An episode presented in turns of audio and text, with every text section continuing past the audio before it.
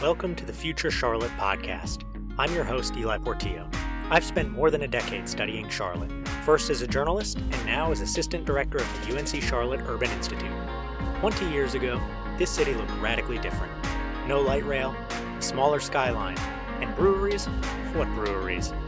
What will we look like in the next 20 years? That's what we're exploring on this show.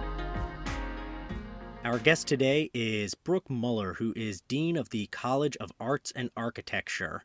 Brook, thank you for joining us. Thank you, Ely. It's great to be here. So, briefly, I know you're still fairly new to Charlotte and UNC Charlotte. Go ahead and just tell me who you are, what you do, and how you came here. Yeah, of course. So, I studied architecture, and my background is in architectural practice. I actually worked in Germany for four years with an office called Behnisch and Partner, uh, which was a fascinating place to be in the early 90s. The wall had just come down. Gunter Behnisch was not only a very well known architect, but a major cultural figure. They had just completed the Bundestag in Bonn when I was there, and, and actually, the way that they earned commissions by and large was through an open and anonymous uh, competition system so I worked on a lot of competitions. And what was so fascinating in that design culture is that um, well known firms like the one I worked for had to continually invest in design. And it also afforded an opportunity for emerging architects to gain really significant commissions. So it was a very exciting place. And I also happened to rent rooms from the director of the Stuttgart Opera, and I could take my colleagues in the firm I was working with to the opera in the evening. It was just a wonderful experience. So I'd come back to the States. I was practicing in California. I knew I wanted to teach. Started teaching at Cal Poly San Luis Obispo. Then um, went to University of Oregon. I was there for 15 years. Um, and my work really focuses on the relationships between architectural and urban design and ecological systems. And that work has led to uh, a focus on water systems in the built environment. And there's just fascinating, underappreciated opportunities in the design domain to be thinking about the future of, uh, the infrastructure that, that, I would say is more um, equitable, it's more resilient, it's more ecologically responsive. So that's kind of the research that I do. I'm walking to work in Portland one day, a search firm calls up. They talk about this opportunity to be the dean of the College of Arts and Architecture at UNC Charlotte. I really appreciated the way they described it. I like the fact that there's a light rail line in the city that was new at the time, relatively new. And I loved the d- disciplinary makeup or the constellation of fields within the college. So to link performing arts, visual arts, and design um, is unique. There's only a couple other models like that in the United States, and that was really compelling to me. Actually, when I worked in Germany, we worked really closely with artists, and they weren't just brought in at the conclusion of a process, but brought in in the very conception of the, the problem that we were working on was greatly impacted by their sensibilities and practices. So I just thought this could be an enormous opportunity, and it has not disappointed at all. So, as a fairly recent uh, Charlotte transplant, and someone with an extensive history working not just you know on the west coast but overseas in a lot of different cities what are some of the similarities and differences you see between the design culture and how we're approaching development in Charlotte, Portland, and any other places you've worked that and you think, man, there's there's some interesting comparison or contrast there. Yeah, sure. Well, I think three things about Stuttgart, where I worked as an architect, Portland, where I was most recently, in Charlotte, they're similar in size. So they're not New York or Berlin or Los Angeles. They're maybe second tier in terms of population. And yet it seems like there's a lot of opportunities for innovation in urban environments at this scale. So, and there's a lot of openness to new ideas. And I've certainly experienced that since coming to Charlotte. Um, we, there's similar issues and problems.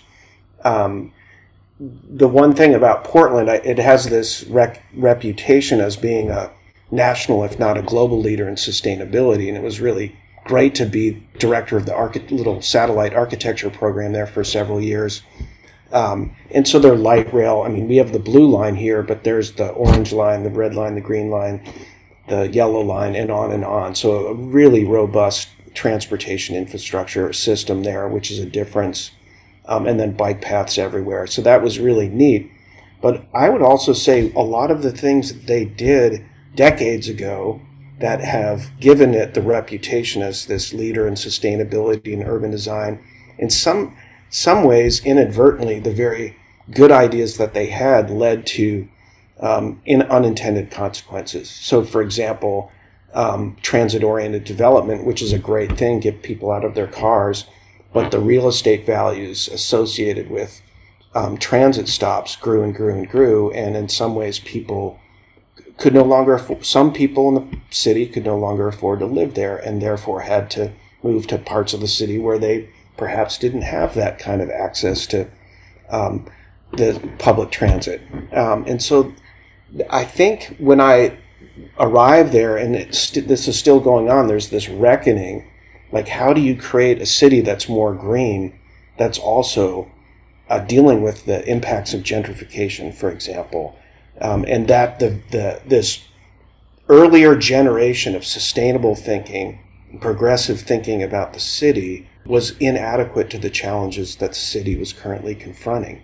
And so, what's a next generation? Instead of just responding to these challenges of rapid urbanization and climate change and growing inequalities and lack of affordability, what's a proactive integrated vision for addressing those things? That's that was what was happening in the in Portland when I was there and I see that conversation taking place in in Charlotte right now. So there are tremendous um, similarities as far as that goes.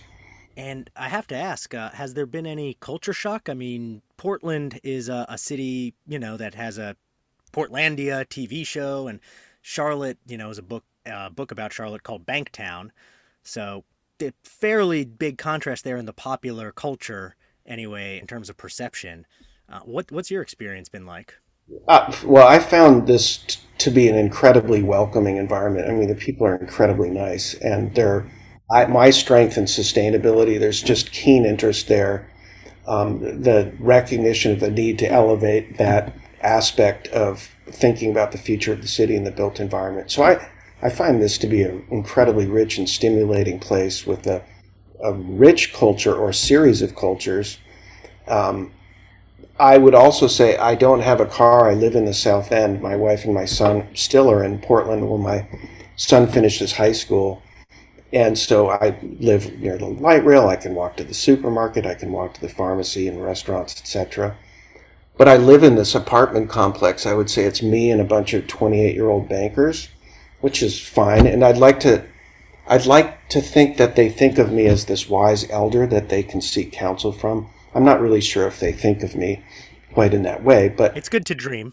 It's good to dream. You know, I tr- I try to to be a wise sage when I can, but uh, you know, it is a, it is more. I don't know. The downtown is more impressive in some respects than downtown Portland. Um, but in some respects, the similarities, it's not been a culture shock. It's actually fascinating to be in a the new American South. It's fascinating to be in a city as diverse as Charlotte is. There's obviously many problems that we're grappling with here, but um, overall, it hasn't been this kind of radical culture shift. Um, and again, in many ways, the similarities outweigh the differences.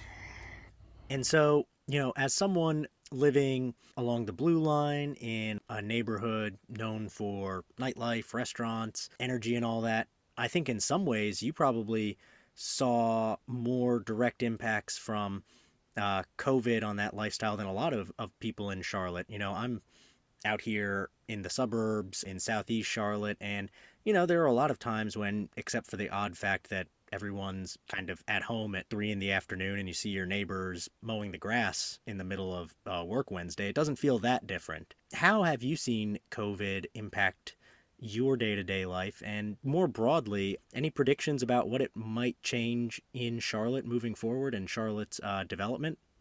You know, when COVID first went down last, well, March, I mean, it obviously started before that, but when it was time to go online to teach, for example, and I have to say, being a dean of a college with dance and music and theater and art and architecture, urban design. I mean, that's incredibly hard to, to suddenly teach a dance studio online from a studio environment. And people did extraordinary work. So it was this big shift. In this neighborhood, it got really quiet at night. And then there were certain times where it felt like we were emerging from or got over the peak and there was a lot more activity and then it got quiet again. It's been a series of waves and of course we're still going through it. There are absolutely fascinating questions right now in my discipline, discipline of architecture about the future of the city and how the pandemic's going to influence the way we think about organizing space, the way that we think about moving around.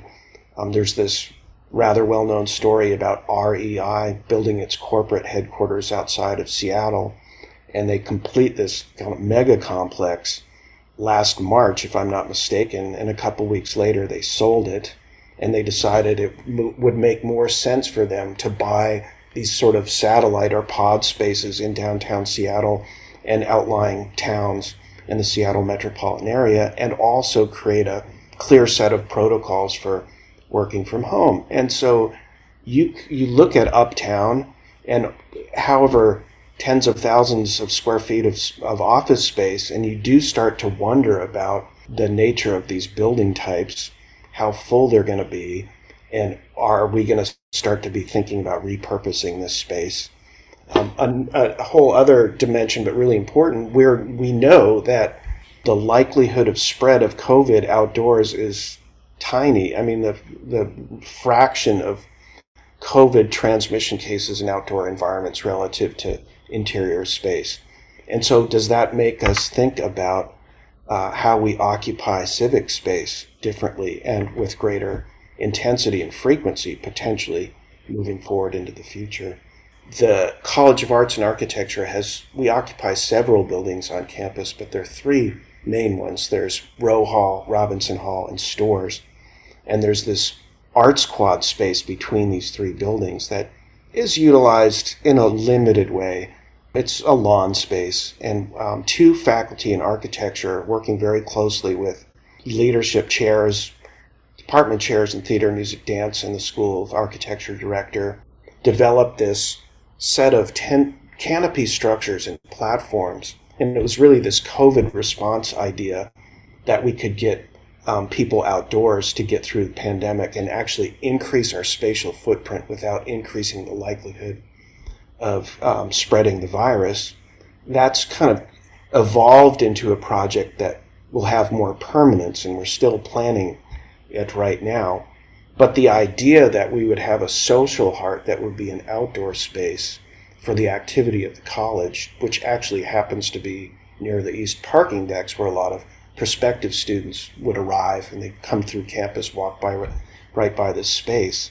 And to see some of this activity that takes place within these buildings kind of broadcast to this outdoor space for everyone to see, and also for faculty and students in different disciplines, not just within the college but beyond, these places to get together and meet for lunch, um, to create these social spaces that are relatively inexpensive. Like in indoor space, the cost per square foot is dramatically more than, you know, thoughtful landscape space. It could be a real difference changer for our college, like the social life and the community of our college. And I start to imagine that kind of a project writ large, what kinds of impacts it would have on the social life of the city. And I think it's really exciting. Yeah, I think on a lot of a lot of times outdoor space is either viewed as a luxury or an afterthought. In Charlotte in general, and on UNC Charlotte's campus in particular, I mean, there's a lot of really great outdoor spaces, but I think there are also a lot of outdoor spaces that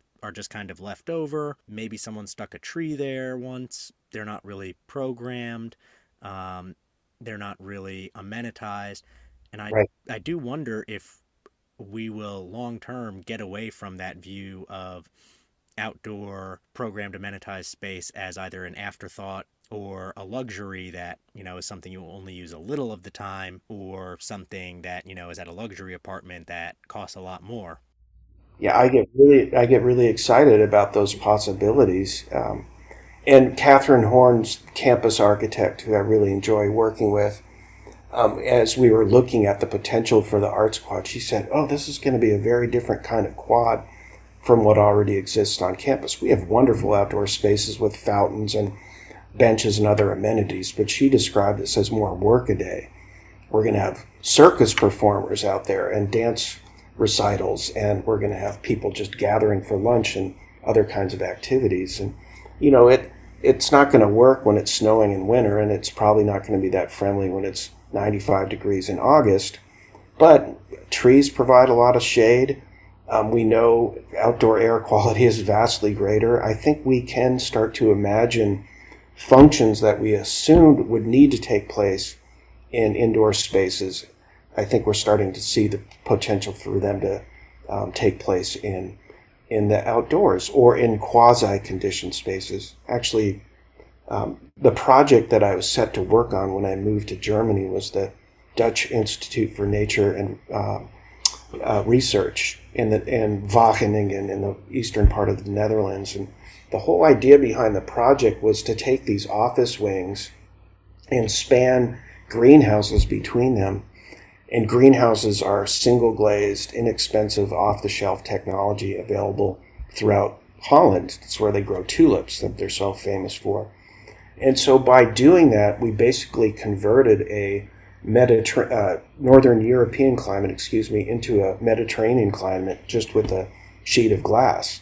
And then we would shade them in the summertime to prevent them from overheating. Um, and then we'd open them up at night, and then we would let all the sun in in the wintertime, and then shade them to provide some insulation in the wintertime. And but suddenly, and it wasn't going to work 365 days of the year but it was going to work 300 days of the year as opposed to 150 days of the year. And so, very inexpensively, we converted, we created this quasi outdoors, quasi indoor space that was the social heart of this research institute. Um, so, I think the possibilities are unlimited and it will change. We tend to think of building envelopes and what's outside the building envelope. And I see this opportunity for a continuum of kind of thermally conditioned spaces. And of course, greenhouses in Charlotte, maybe not such a great idea. It's going to overheat in the summertime. But again, there's, there's these swing spaces protected from the rain, provision of shade. Maybe they're outfitted with technology um, that we can use for, for performances, for um, just internet access. Um, so they're outfitted, the infrastructure is there to support our ever evolving technological needs. But, um, but again, it's more expensive, it's healthier, it makes a lot of sense. The, the other thing I think about with this whole transition is maybe we invest less, and I'm an architect, so I shouldn't be saying this, but maybe we need to spend less on the building envelope and think more about the rapid evolution in technology so many of the things that we've learned about going online, um, hybrid reality, they're not going away. I mean, we all want to get back to work. We all want to feel connected face to face in a community, but we will continue to use some of these technologies. So there are investments associated with that. And it just starts to make you wonder if there's a new kind of investment paradigm in the way that we think about the building of our cities to support this new reality. Because it's something I know that you particularly care about and have uh, worked on, what are some of the sustainability implications for thinking about um, outdoor space differently, for thinking about, you know, what does work look like if we're not driving in five days a week, if we're driving somewhere two days a week, you know, whatever it might be. How do you see that, and how do you see that apply to Charlotte as a particular city, perhaps? Yeah, I mean, the carbon footprint implications of not driving everywhere to get everywhere are enormous, of course. I think there's greater expectations for functional value in urban environments. And as somebody who has a background in sustainable architecture, who's really interested in water, there's a huge impetus in um, stormwater management that's ecologically based, green infrastructure. So we use bioswales and inflow planters and living roofs and all this stuff. So a water that might pick up motor oils and other toxins is not quickly delivered to our streams, but is filtered and it's cooled and cleansed And cooler water holds more oxygen, which is really great for um, thriving fish populations, etc. So I think, but we're also wanting to have more affordability.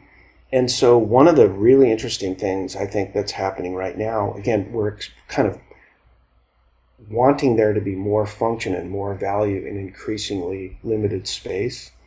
Um, so when I was in Oregon, the Department of Environmental Quality passed legislation which required that there would be more on-site stormwater management or slower residence time. So you keep that water as long as you can before you let it go to the storm drain before it enters an urban creek. If it's raining hard, hard, hard, you don't contribute to a flooding problem downstream. And that water is cleaner because it's gone through biofiltration. That's great.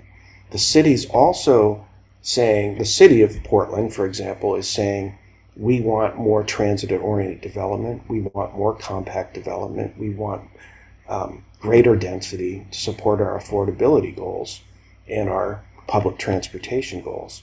So you have one impetus which asks for more porosity in the urban environment, and another impetus which is essentially going to produce more hardscape.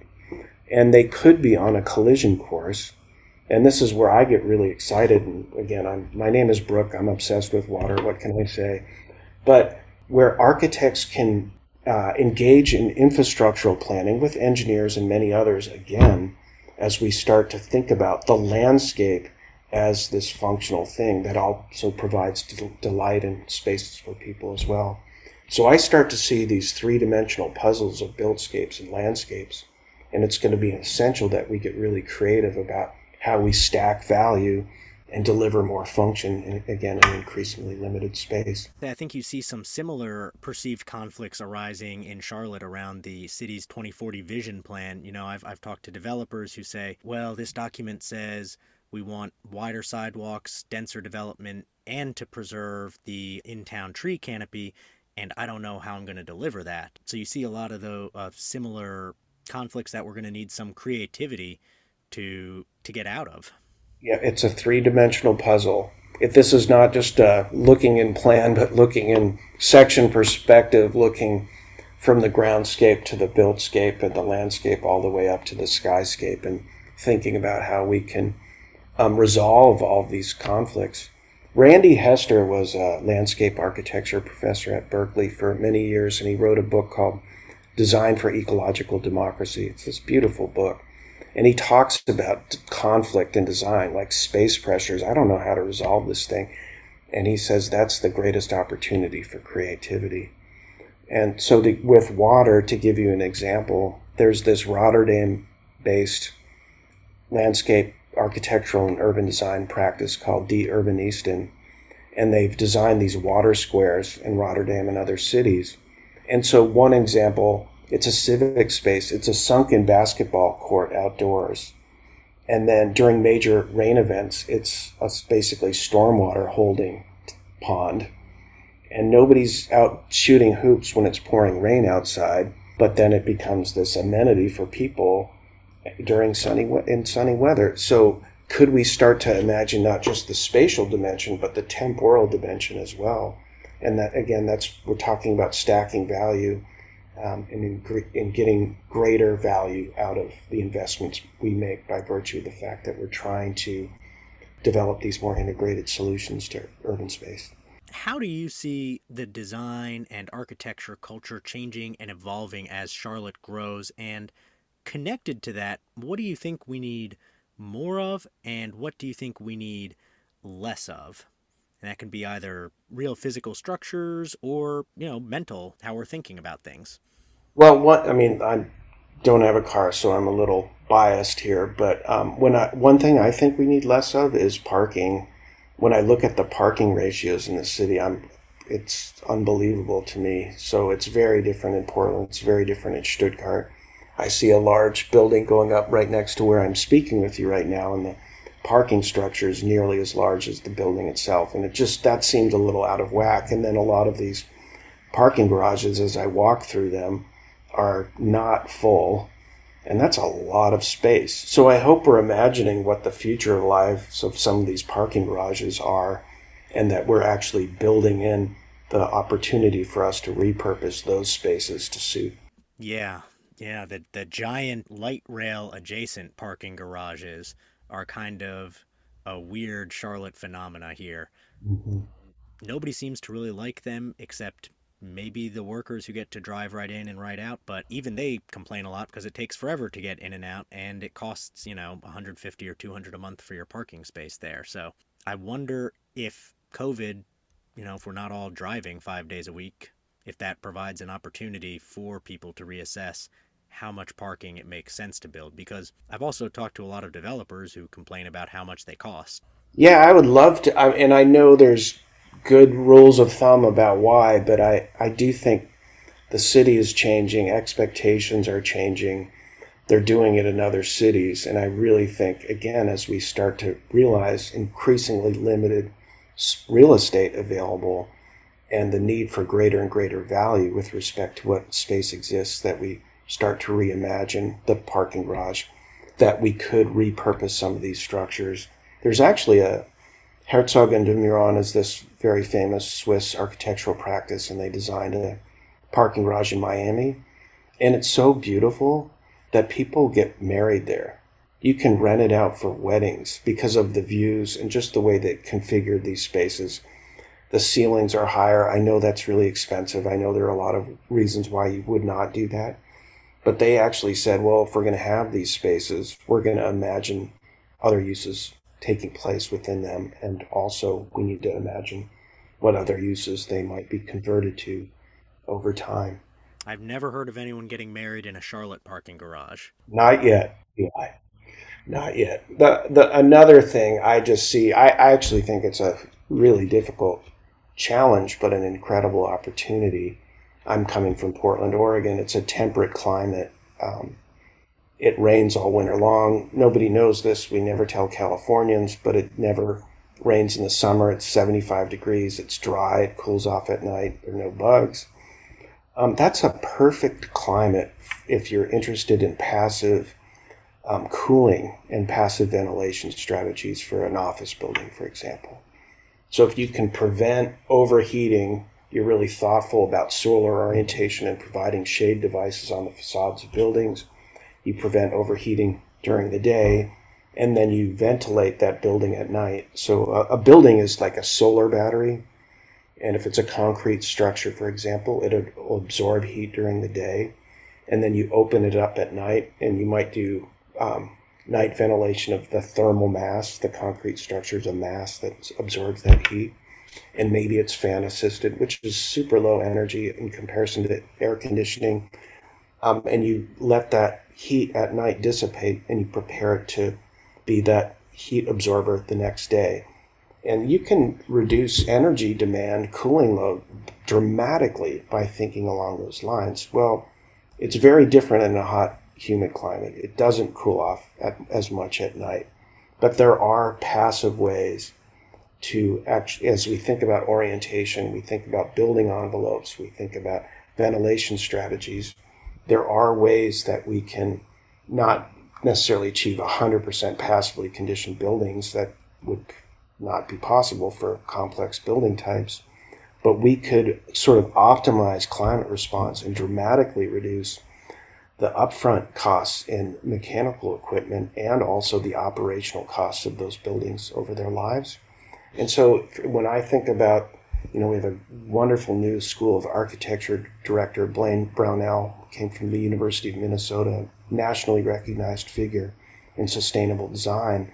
I know he's interested in this, working with our excellent engineering college, thinking about low energy strategies in a hot, humid climate in, for urban buildings as opposed to single family residences. A lot of work to do there too, but it's this, this so much square footage of mechanically conditioned spaces. Um, and as we try to approach net zero, if we look at Architecture 2030s, this think tank that's trying to encourage that we reduce the carbon footprint of the built environment, um, and they say all of the low hanging fruit, we've already kind of addressed that with these climates that are more favorable, for example. What they're saying is that tough nut is these more challenging climates, and it's also um, converting the existing built environment to something that's much more energy efficient. So there are these gaps in knowledge and these opportunities for research.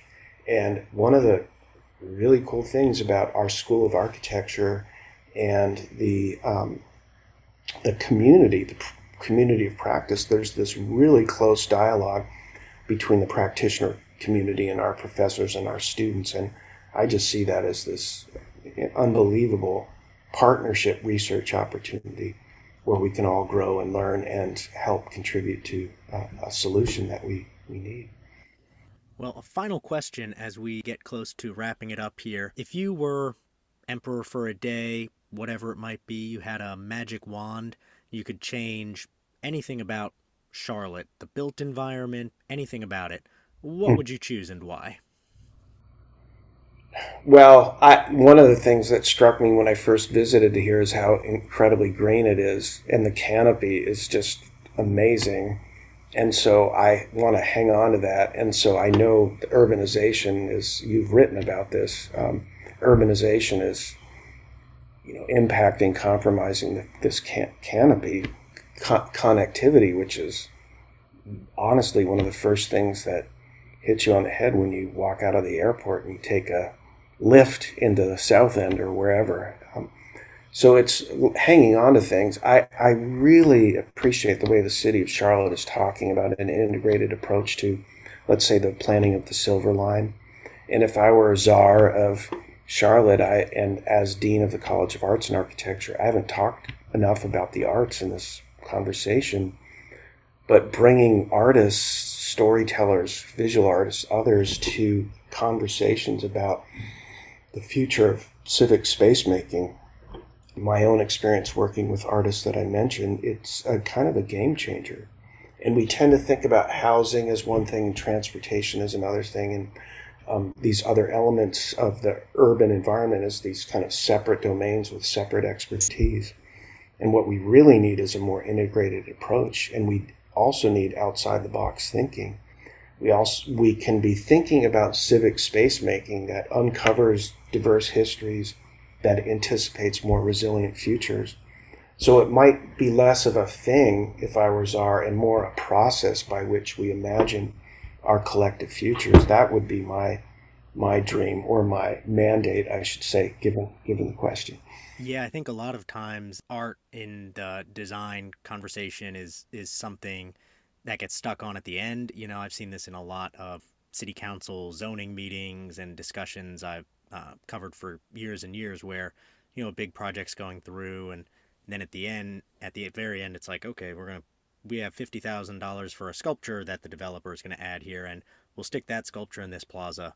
And a lot of times that's the extent of the um, overlap or inclusion there. And, you know, it's like a little shiny bauble to put on at the, at the end of the design. So exactly, in a more integrated process, and you know what? A lot of times it saves you a lot of money. If that's you know, I know there's a bottom line to the decisions that we make, but a more integrated process that's cognizant of all of these different dimensions and these evolving expectations about the urban environment. We have to think of it in kind of synergistic terms, where three moves produce 70 effects as opposed to 70 moves producing 70 effects and the artist's role, or one of the roles of the artist, is to kind of recast assumptions, prob- problematize the way we're even thinking about how we're working on something. And I've just found it useful again and again and again and again to bring um, artists to the table at the beginning of the process to help us question is this the approach? Is this even the problem? Is this the way we should proceed? And more often than not, or almost every time, it, it produces an outcome that's better, that might be cheaper again. And we never even would have begun to have considered it had we not brought that team to bear on, on the, the project in question. Well, Brook, thank you so much for taking the time to join me today. I really appreciate it. And I hope that we can talk again sometime soon in person. Hop on the light rail and you know get out of uh, get out of this spare closet I'm recording in. I would appreciate that, Ely. Keep up the good work.